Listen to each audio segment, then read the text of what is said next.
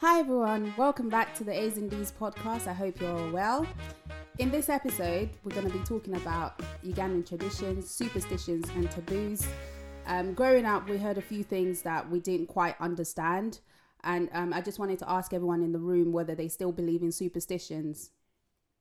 I don't consider myself very, very superstitious. I feel like superstitions are things that I've adopted from friends, which sounds bizarre, but it's like a friend would be panicking about not breaking a mirror, mm. and then that makes me kind of think, oh, is this maybe this there's some sort of fact to this, and then I just adopt it. This mainly happened throughout university.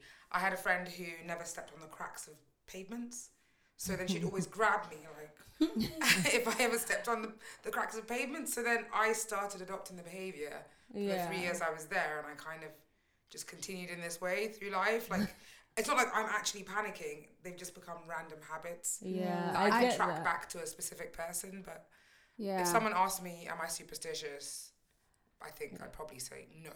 I think, But I um, I do act on superstitions that I've adopted from other people. yeah, I think I feel the same way. I'm not necessarily superstitious, but there are some things that I have had, and I'm like, oh, you know, I don't want to jinx myself, so I will try not to do it. Um, the thing about the cracks, though, let's go back to that. so what? You just didn't. There's so many cracks in the road. How could you In the you? pavement, so it's like a square pavement. There's and you so walk, many walk cracks. in the middle. Oh It's my easy god! You just walk in How the middle. You, wow. That means you have to watch every single step you take. That's a lot of energy. You're gonna end up hurting yourself because you're looking down and not looking And where not you're forward. going. Yeah, and she also had a thing where she'd never walk across three drain pipes. Yeah, I know So the one. I would Oh, avoid what? three drain pipes. I could walk across two, four, but not three. Ooh, three is the magic number. What Yeah, happens when you do three? Not. I don't. it's the unlucky number according to her. Oh my But, god, yeah. yeah. I couldn't. Um, I, I, I mean, I, I'm not superstitious, but things, for example, like walking under scaffolding, I, I still walk under it. I'm like, let's see what's gonna happen. On the edge. Tempting fate. but I'm actually worried about the scaffolding falling, falling on me. So I guess that's where maybe superstitions come from. They're just ways to stop you from doing certain things, right? Um, but I don't really see. Uh, let me tempt fate. So what's gonna happen. Um, I don't really believe in superstitions because what I've found is that the bad ones are the ones that come true.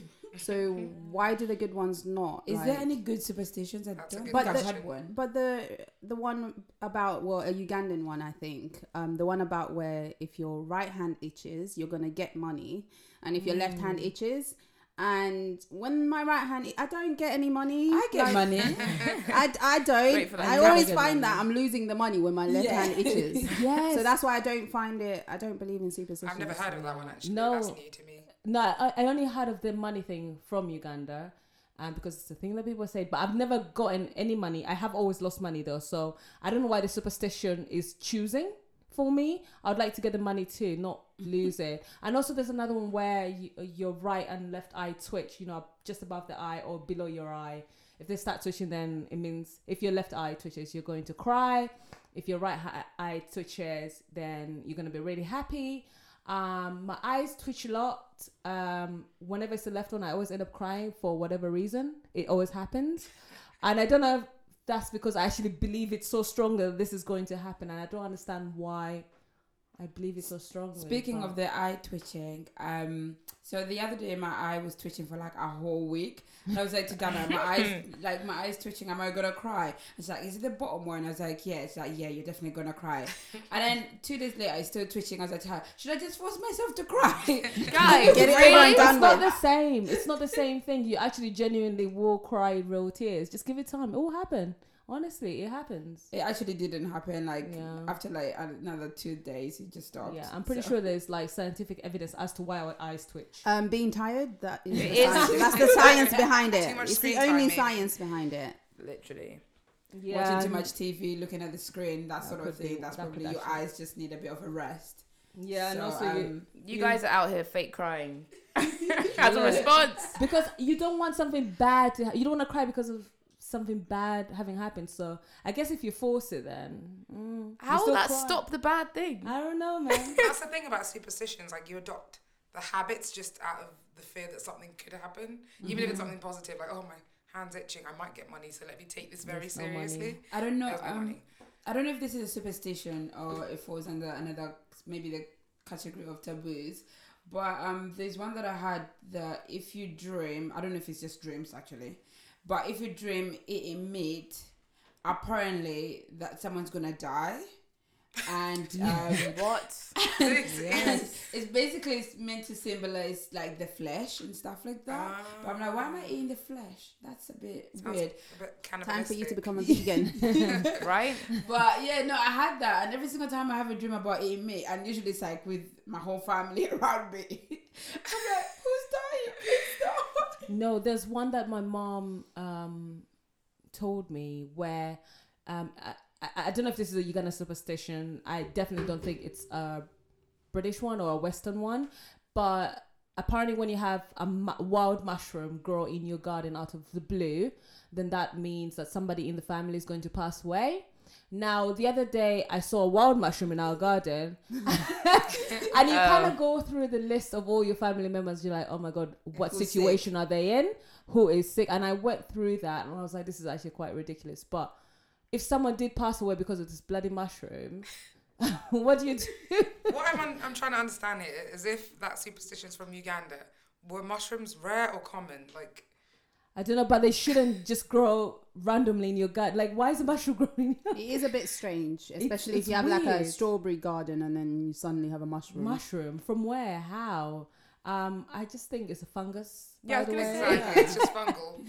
it's just growing but like my mom has installed that in my head so deep that whenever i see a mushroom in our front yard or in the garden i'm actually thinking about what like situation in terms of health my family members are in in case someone suddenly passes away Do we ever wonder be sudden where? but Do we ever wonder where these sort of like um, superstitions come from?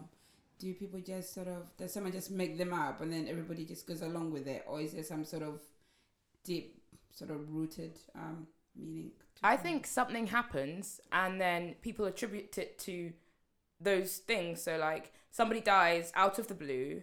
Um, and then they're like, actually, this did happen. There was a random mushroom. and that story is connected because instead of acknowledging the death, they're picking out the mushroom. And that keeps going down and down and down in history till it becomes almost like a fact. So Yeah, the so they- mushroom. Because you forget about how is a mushroom causing the death? Did they eat it? the No. mushroom- no they didn't eat it They're There's no separated. factual There's connection. yeah. But it becomes a cautionary tale. And I guess if I had to pick to be cautious or not, I, I get why people follow superstitions because I'd rather be cautious just in case than be Yeah. like, nah, forget about it. And then a mushroom comes in your garden and yeah something speaking of mushrooms But guys, it's Yeah. kind of out of your hands. Do you not think like there are a few things you can do? You know, the drains and walking under scaffolding to save yourself. But the hand itching, the mushrooms. There's the point is you can't logic. change those things. So it like it does just cause anxiety in different places. it really Like does. you can't change. you really can't. But sometimes you are given comfort of the fact of whatever that superstition is. Mm-hmm. yeah It makes you feel like some But sort of comfort, is- even if you have no real control. how is me thinking that somebody is going to die in the family giving me Okay, Thank you. about That's what I'm trying to say. That's also so what good. happens if i, I You clean your garden, make sure there's no fungus. How No, that? I see Everyone what stays alive. I see what Miss Nalkenge is saying. Like the palm twitching, like especially if it's the right, it gives me comfort. I'm like, oh, I'm coming into some money. I don't know from but there's no money coming in What if the know money doesn't just getting come? the same The salary money you get right every month. the joke is if the money doesn't show up i go about my life as like, "Oh, anyhow okay but when i lose the money i'm always going to believe that like why why why do i believe the negative so strongly but the positive i'm just like eh maybe it will happen Could it be because um just going back to the palm twitching again? Could it be because um maybe you're expecting a certain amount of money for like that's you want to come in, and if you get like a pound, that is still money coming in that you weren't i expecting. I don't even get I don't know if it's 50p. worth the itch for a pound. I guess it's just a lot easier to believe, well, to attribute superstition to the negative stuff because it's much easier to blame losing money on your itching hand than it is to blame it on yourself. It's mm. like comforting, if anything. Um, I would say I don't really believe in superstitions kind of for this reason, but also I wouldn't risk it. So if there are drains and there's three, I avoid it because if I've got time to avoid it, I'll avoid it. why wish something on me, kind of thing. But yeah, I do understand why people believe in them. Yeah, I'd have to agree with you there, Ida. It serves as a good coping mechanism for um, life's more difficult events. Um, I think I pick and choose which superstitions to believe in. Um, for example, the palm twitching, I believe in that because obviously I want money, but I also don't want to lose money. and um, the eye twitching as well, I'll believe in that. But um, things like the scaffolding, I'll just go under it. and um, I feel like others are sort of like imposed on me. So basically, I was in charge and um, I had red, red lipstick on, and um, I went to top to top it up, and um, someone looked at me and they gave me like a really dirty look because I was putting on, I was topping up my red lipstick, and I don't know if that's a superstition or something, or was it just me doing something wrong, and they were telling me not to do that, but I didn't really see why why what I did wrong. Really, Did you do it while it was the service going on? Or? yeah, you were in church. Definitely not. It was after whilst I was waiting for my food. I've had that same thing actually in church. I don't think it was lip gloss. Um, but uh, then I got told actually that you shouldn't do it during church because it's like uh, it's something like you're a prostitute. It's almost like you're trying to glam up, but it's like actually my lips are dry. Yeah, the thing is though that in Ugandan culture, um, at least back in the day, red was always associated with being a prostitute. I'm I'm not so sure why. the co- I guess co- red does it scream danger, so prostitutes are dangerous. Or maybe It's it's entirely like that. I think here, even in the British culture, Western culture, not British, they see red as like synonymous to sex. It's a, it's like an intensely lustful color. Like Valentine's Day, we're surrounded by red, red, red, red, red, and it's all about just being like. It is about love, but it's also sexy. Um, so I think any woman being overly sexualized or showing themselves to have any sexual energy, i.e., putting on your red lipstick to glam up, uh, maybe that Yeah. that's threatening or weird or But it's Also- a bit Go on. it's a bit ridiculous when you think about it though. It just serves to the idea that people have to look like they haven't tried to look nice. because you're allowed to wear red lipstick to church. It's just you can't be seen to be putting it on. Do you see what I mean? Like that that confuses me. It's like you're meant to look like you just look like that. You can't have top ups, basically. Yeah. Also, put your guys, one layer on. also, guys, I just had an eye twitch up, so who knows? I kid you not, it just happened a second ago. Um, but yeah, I, I I have something that I want to say, but I'm not actually sure if it is a superstition. It definitely is not actually. It's just an experience that happened, and I thought this is actually quite bizarre, and I don't know how we got there. But basically, when we were young, I think I was about ten years old. Um, just me, uh, Cooler Rocks, and Daphne. Um, you know, back home, we're just sitting out. It's a clear night sky, looking up at the stars, you know, as you do because Uganda has stars. Um, and then this lady comes out of nowhere and she's um, holding fene. Fene is jackfruit. Um, and she's like, "Oh, do you want? Some? do you want some?" You know, ten year old me and my little sisters were just like, "Yeah, give us some." You know, we love fene. Why not? Um, so we eat, mm, have a good time. She obviously leaves. We don't know who this lady is. She lives. She goes about her way. And when my uh, older cousins come back, who are looking after us, you know, we told them how you know this nice lady came, give us some fene, we ate, da da da. And my my older cousin's like, why would you do that? Like you're gonna die tonight. What? Yeah. Yes. Uh, for the vegans out there, it makes me really worried about jackfruit. Um, jackfruit is vegan. It's a fruit. Wait, that's your point. yeah, it's gonna kill the vegans. yes, that is my exact point.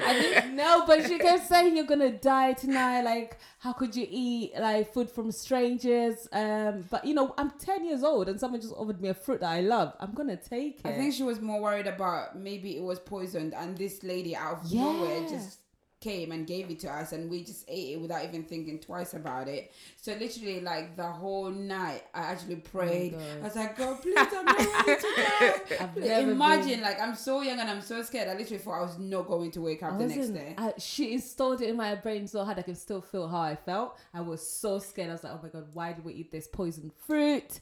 Um, we're all gonna die tonight. I was scared to go to bed. That's so intense. Um, I it just, went. I just went to the toilet, tried to, you know, take it out. oh my god, guys! That is What so that intense. deep? Yeah, but I think the more of the story was that don't take food from strangers. That's what she was trying to tell us. But my God, She was doing a great job as an auntie, guys. I mm-hmm. actually back her because strangers are bad. You needed that lesson.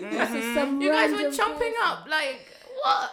I- imagine someone giving you free money. Would you say that's that's Yes. I'm Yeah, that? I would And I'll take the question money. it. Question it. But you would still take. They might would give it to you, then I'd be like, what do I have to do to get this money? In my yeah? adult age, I would take the money. I'd be like, give it to me. Let's see what happens. Nothing happened to us, obviously, but I couldn't tell you why this woman Duh. gave us the finesse. Don't always say like They're alive. No. I'm saying we didn't get sick. Nothing happened. We just went about our lives. But um, I didn't know why this woman offered us that filet, but we ate it, and yeah. She might have just thought you were scared. cute. Maybe we we're just outside, just minding our business. She came out of the Or bush. She could have been anybody, honestly. and it was dark, wasn't it? Yeah, Yeah, it was It quite was nice. nighttime. Maybe she thought Night we haven't dancer. been fed for a while, so. Night dancer.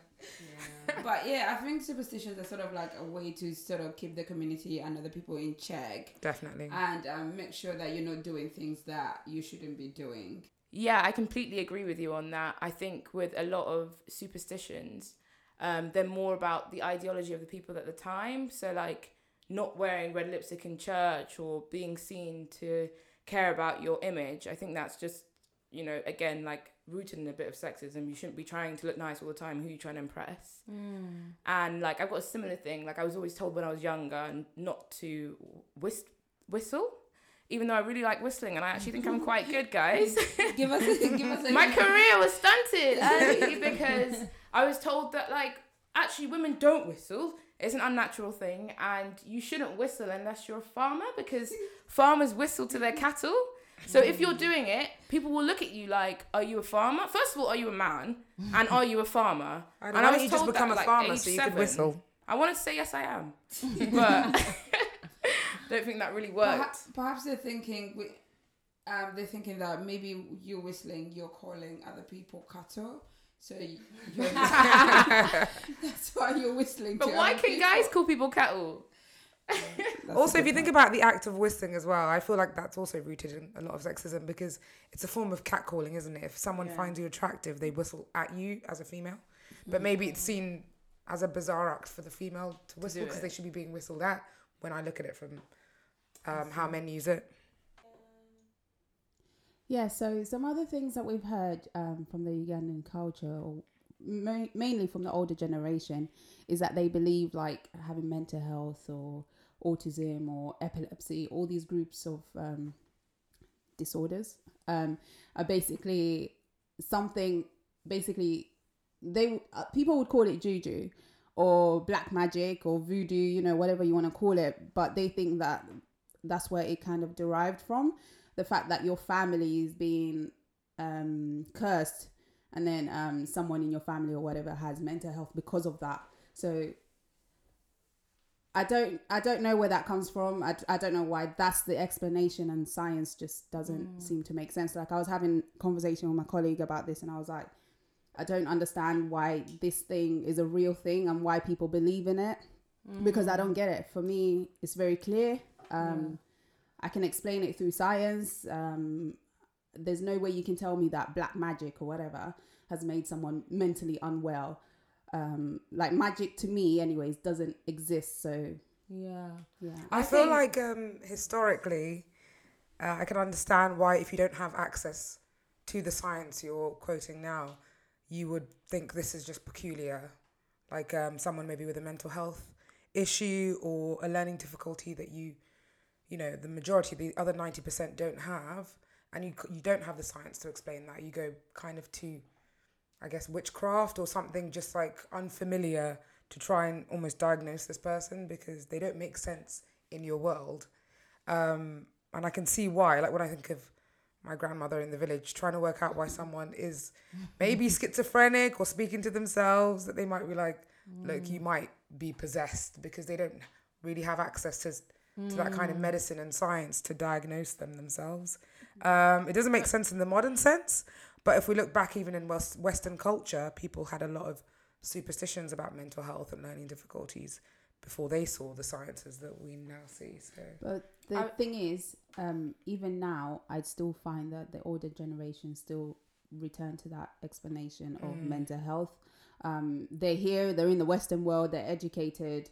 why is it so like stemmed in their mind that this is this is what's happened um, this person had maybe did something bad to someone and then that person visited like a witchcraft person and suddenly you know they're suddenly cursed yeah The thing is, though, I do think it's the same. Um, I think it's just that these stories were using an explanation before they had the science, and even now that you know all the scientific explanations are there, all the medicine is there.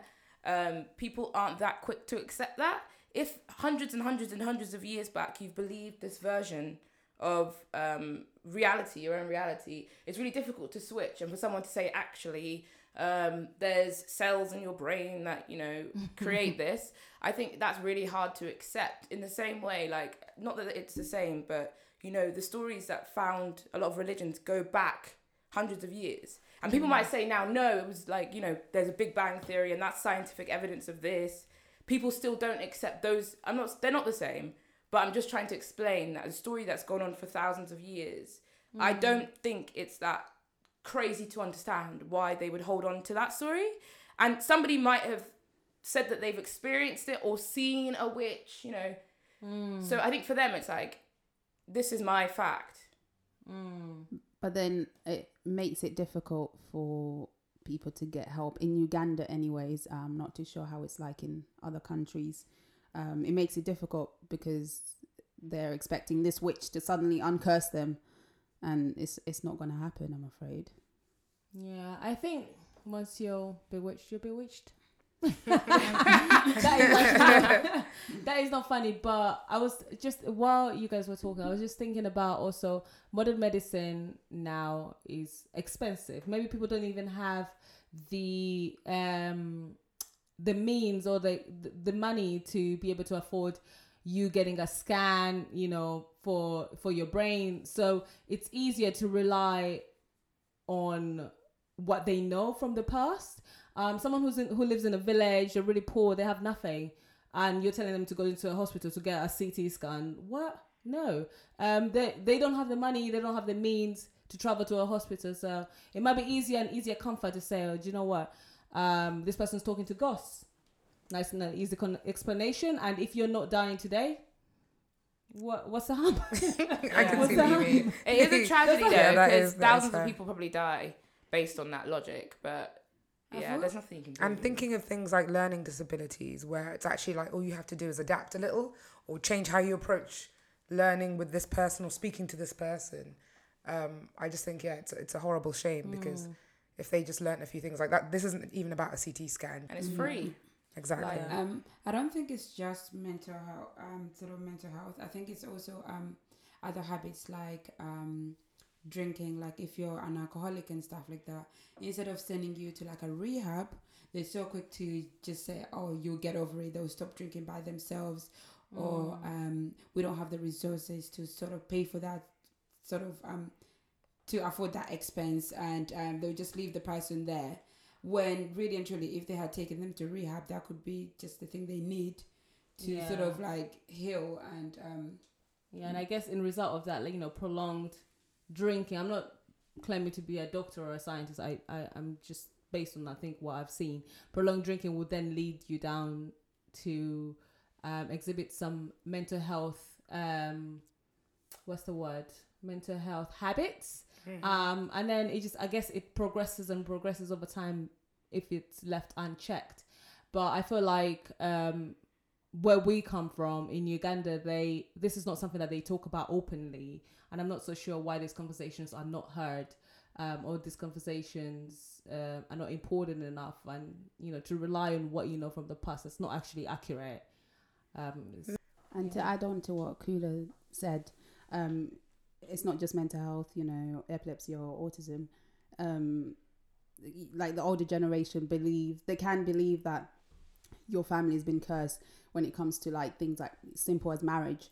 Oh, you know, your kids are not married, yeah. so they think that there's some type of curse. Like, like you have kids, but with the marriage thing, it's like it runs in the family or something, or someone has bewitched yeah. um the that certain We- people with that scenario it could be that we you're just waiting for the right man yeah we Yeah. know that but do they It's It's like all the negative trends in a family or a, an individual Mm. get, you know, that is the re- there is a result of some sort of bewitching, which is Mm.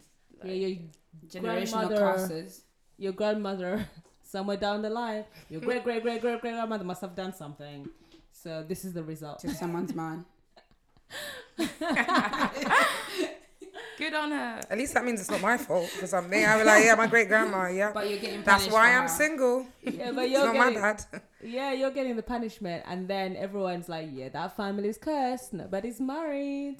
It's quite sad that um, people still have this sort of um, mentality and not really addressing the actual sort of issues at hand. But it, but it may be that um, there's other things that they feel they need to sort of um, there's other struggles that they need to put their focus on, and they don't feel that this is one of them.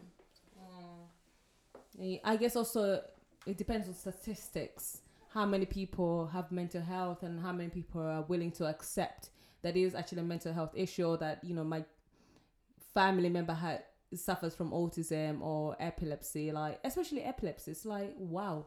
When you obviously have a fit, it's considered considered uh, absolute like you are definitely cursed. Like how could you have a fit? Where's that where does that come from? It, it's um it's quite puzzling. It's Yeah, really difficult to get figures though if people aren't being diagnosed. That's the thing. Yeah, that's I think I'm it's very yeah. prevalent in humans to have like mental health issues, um, or autism. Like we, there's just across the globe.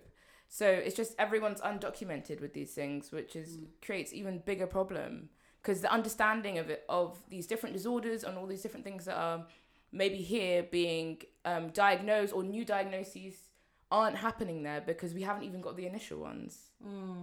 And even like um, the point you made about the fact that even if you do get a diagnosis, or even if someone does make something a fact, not everyone's going to believe it. Because some Yeah. people do have access. Because that happens here in, in the Western world. People still don't believe things that have been put on paper and said, like, you know, this is happening to this many people. Some people are like, no, that's still just, you know, it's just anxiety. Like, it's not a real thing. Um, so, yeah, even trying to get people to believe in something that's actually been proven is difficult. I do think with a lot of people who immigrate um, to the UK or anywhere else from different, well, I'm gonna just talk, to talk about Uganda actually. From Uganda, still carry some of that culture. So you may Yeah. have lived here your whole life, but still, if you get a diagnosis, you might not believe it's witchcraft, but you still don't acknowledge it, and it's Yeah. like it's all rooted.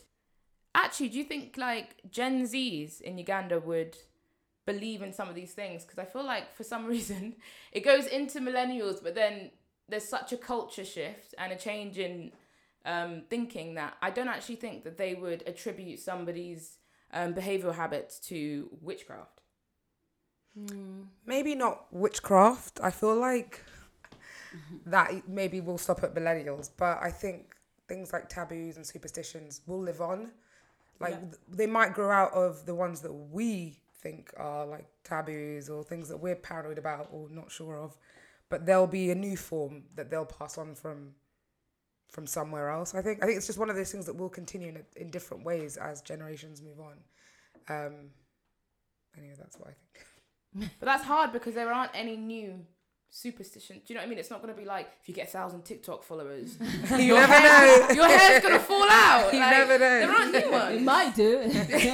all it Watch takes, out. all it takes is one person coming up with something and Yeah. another person believing it, and before you know it, it's sort of like passed on, and generation after generation, everybody's sort of believing that. So I do agree with Miss Nalkenge that there will be something else that, and there could already be something that we just don't know about. Yeah.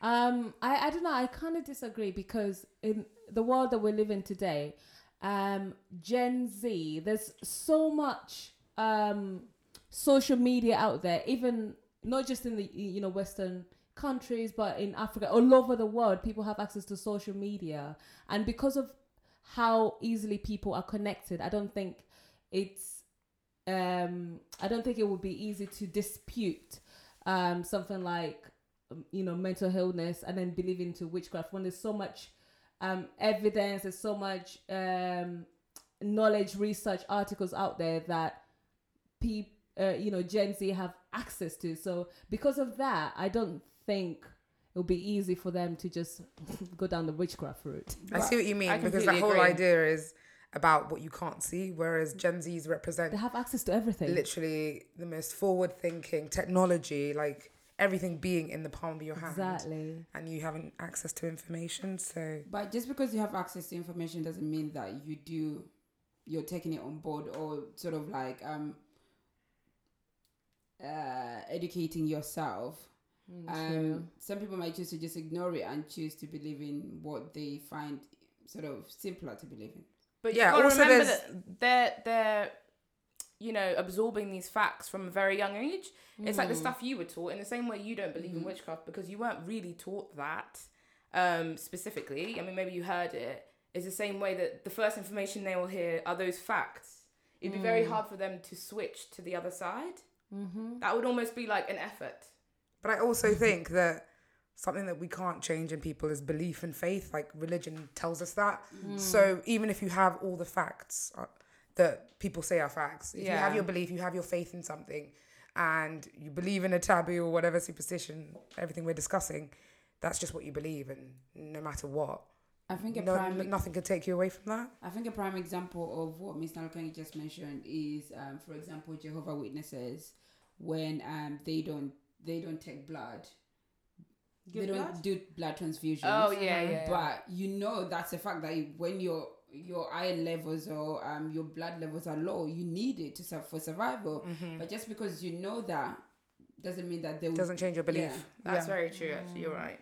I guess I guess the answer to the Gen Z question is it depends on the person. Mm. I mean, Gen Zs will definitely behave differently to us millennials, I think, just by their construction. But again, because of faith and belief, who knows? The one thing I think uh, Gen Z, whatever, Gen Generation Alpha, whatever future generations that are coming can't avoid are traditions. Like no matter how far forwards you go, you have to look back, and that definitely counts for us as a group. That certain traditions have been instilled in us so much from a young age that we can't avoid them, and I think we'll inadvertently pass them on. Um, even if we marry into other cultures, it will just happen. And in the way that we were taught them by our parents, a lot of this comes from a place of showing respect. So, a classic tradition that we've already mentioned is um, kneeling down to greet someone. Yeah. Yeah. Um, and another thing that I automatically do is I can't stand above my parents. It's almost like you're trying to show that you're a bigger authority than them. So I, if my mum's in the room, I'll naturally either sit next to her or kneel down or just make sure we're at the same level so that I'm not trying to like show that I'm bigger or better than her. Um, I actually feel uncomfortable if I see someone doing that to an elder. Me too. Um, I actually think that age dynamics play a large part in this because um, even with our parents, very small things like if you want to bring a cup of tea to your mum or dad or auntie, just an elder really, you'd have to bring that on a tray. It's almost like they're on a different standing, a different level to you. Um, so there are a lot of respect signs that you can't step over some an elder's foot if they're sitting down. Um, Yeah, I think the other thing that I remember that I was told not to do is um, when you see two elders sort of having a conversation um, whilst they're standing, you shouldn't just go walk through them. It's sort of like, it, I think it, it looks like you don't care about what conversation they're having, that you just you're just walking through them. So yeah, I remember that clearly. That I tried to like go around them or maybe avoid them. I think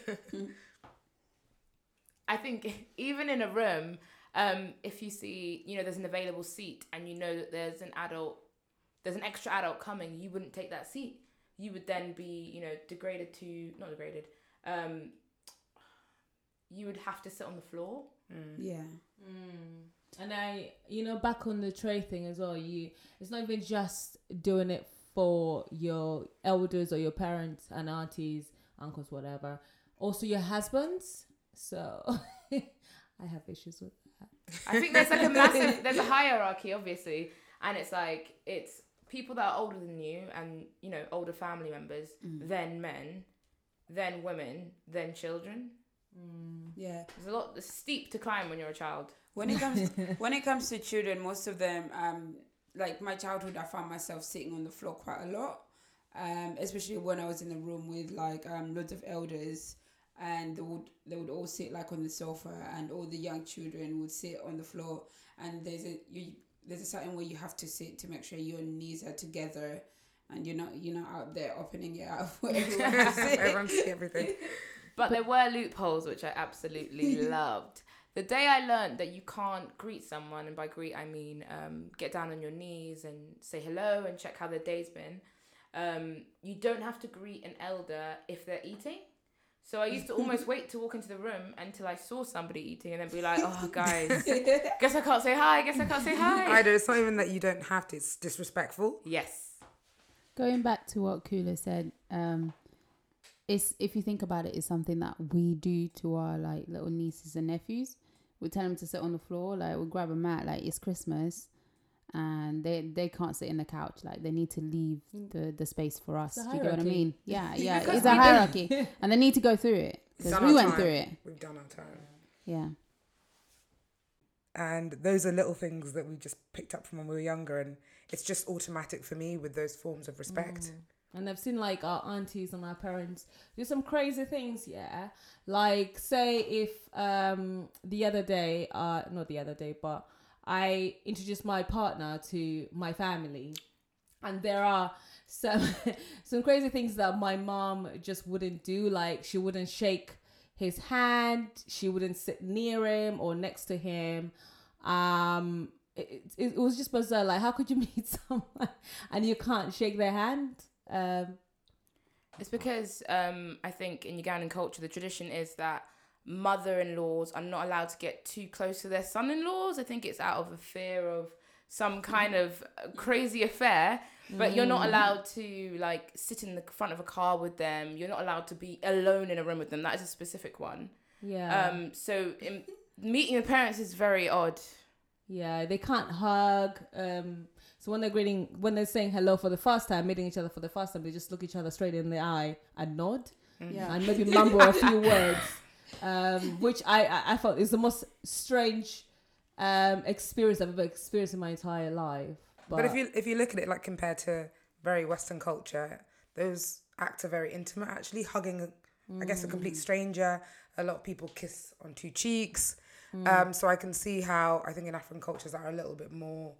I don't want to say strict or maybe. It's more of a boundary. Like, yeah, it's like a boundary, and I think get- that in itself could be a form of respect. Like yeah, we don't know each other yet.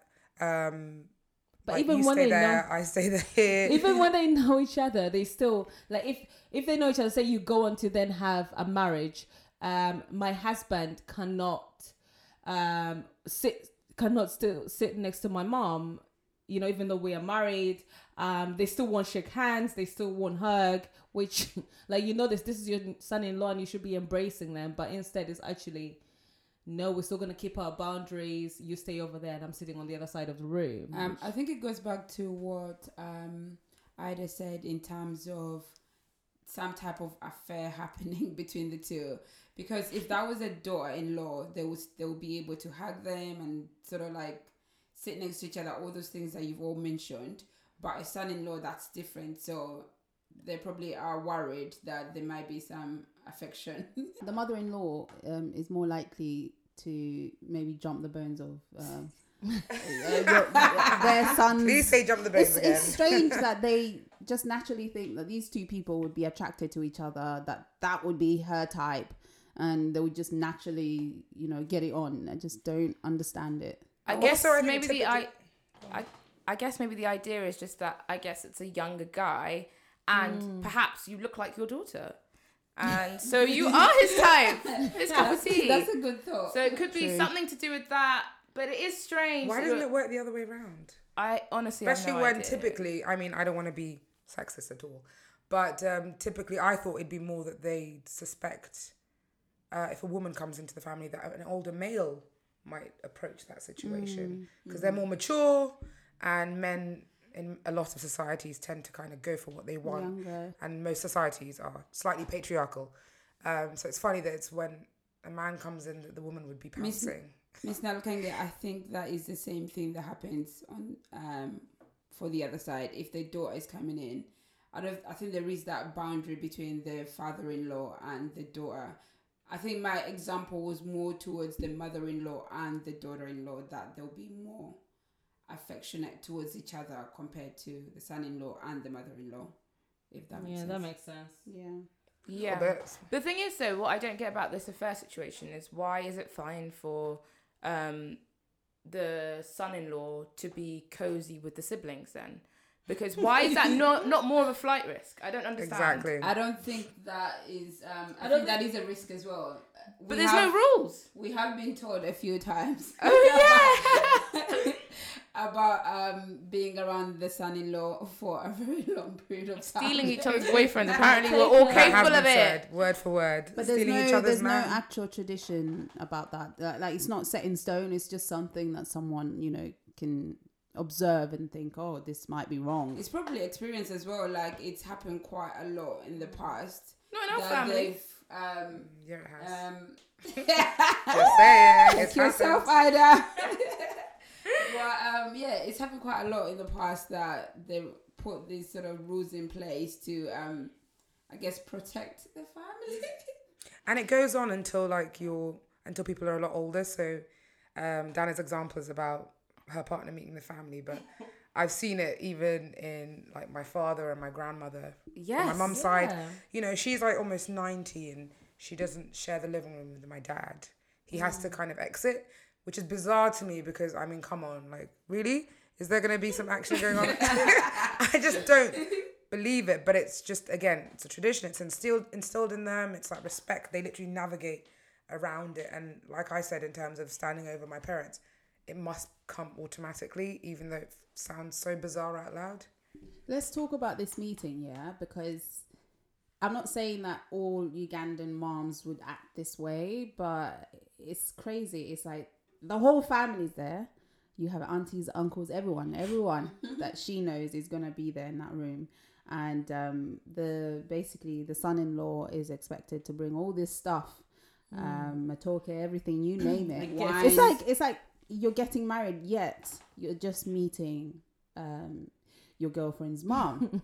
But it's like a huge deal and i just don't understand it. And if there are other people um, from different cultures who have the same sort of thing where it's just a meeting meeting the mom, uh, please do let us know. Um, yeah. I think i think the whole thing stems from like excitement that you know a daughter is getting married. It's very heavy on the daughter's head but um, um you know your daughter's finally getting married they're bringing this guy. So there's a lot of excitement but there's also a lot of work involved which is so unnecessary to me personally. Um yeah. Also it doesn't necessarily mean you're getting married. Yeah, it is just a break up. meeting. No, but it's the beginning steps. Like when you bring your boyfriend to meet your family, your, you know, especially your parents, it's such a big deal. It means you're getting married. yeah, you know, to there's no going back after you've done that. There- basically you're do not expect- introduce them if you don't see it being Yeah, very serious Exactly. Like Basically. otherwise you're wasting everyone's time. That's how it's looked at. So once they come in into the family, meet everybody, it's done. It's set in stone. Next thing is having the kwanjula, then having the wedding. So if you're being introduced, you know what's coming you know next. what's up it's also like a rite of passage that you can o- you can then attend events with your boyfriend and your Yeah. mom can be in the same sort of room as him, Yeah, I remember they've nodded heads. two meters apart probably. But yeah Yeah. but it's a nice i think they it's were, a they've good thing been 'cause it- practicing um, uh, covid restrictions and uh, Since back in the day. separations way in advance. Yeah honestly i remember that when i was with my partner i couldn't bring him to any family events even if i wanted to until he met my mother. Um especially if my mother was going to be there he couldn't attend because he they hadn't been formally introduced. Um so we had to do this you know whole shebang you know um bring presents like why but I think it's like an alternative dowry when I look back on it, because obviously we don't have that anymore. You can't give somebody like a goat in the UK. Just, that's useless. So if you bring a crate of wine for the cousins, yeah Bit of bring food. some bread, some sugar for the mom, and all these presents get shared, which is kind of I like I like that concept. It's kind of nice, so everyone gets to take something home. But it's just it's such a um the preparation is it's a lot it's a lot. There's it is. But if you look at it long term, it filters out all the like basic. I want to say partners Yes. because it just means there's no way you'd be bringing them home if you know mm. it's not They're serious. stingy. You wouldn't go through all of that effort. yeah, and exactly if they're being a bit stingy, you and, wouldn't then, and they them. might say that they're not willing to do it, then it filters out Yeah. Or to the your riffraff. potential. Yeah, all the riffraff. It's the very to your potential least. husband. It's the very least you could do. And, Yeah. and to go back to in-laws, um, there's a day in Uganda called Twin Day, whereby in-laws can um, party together. Should we say? um, I really, I don't understand this concept. I don't know if you girls know uh, or understand it. I, ju- I just don't get it. I think it's like a um not get out of jail free card, but you know what? If you feel like you really get along with your in law, that's the day. Maybe people wanted they wanted the chance. What about us who are not twins? What happens? You don't get. You don't have to be twins. I thought it was just on twin day. Everyone can hang out with their in laws. But why Twin Day? Why is it? But you, I I don't I feel like in. Ugandan culture, twins are regarded quite highly. I mean, Yeah. typically they're Such given their own. It's such a blessing to the family. They're given their own name. Like, like for me, I can know if someone's a twin based on their surname because they're all given the same turn, surnames. Even the mother is called uh, Nalongo because it's like mother to twins, and Salongo father to twins. It's like it's so highly regarded that maybe that's why. If a twin day occurs, it's like something special has to happen. Everyone can mix up because there's twins. I don't know. Yeah, I don't think we got to um, explain what a kwanjula is exactly. It's a bigger version of meet the parents. It's more meet the entire family, and there's a lot that's involved in this ceremony. It's such a big ceremony. Um, it's basically like a marriage contract at that time without signing the paper. um, but there's a lot that's involved in a kwanjula. There's a lot of acting involved in it. There's it. It's it's a massive uh, ceremony. Yeah, just to touch upon on the acting, basically, um, there is sort of like a master of ceremony who's um doing this whole role play, pretending they've never met the guy before, and then the guy comes in with his family, and then they have to greet each other, and then they um, and at this point, they've already had the meet. they- They've already met each other. So they've already they probably met about five times before, but yeah. on And this just- one day they pretend they haven't met and they're all sitting there looking at each other um asking oh who are you here to see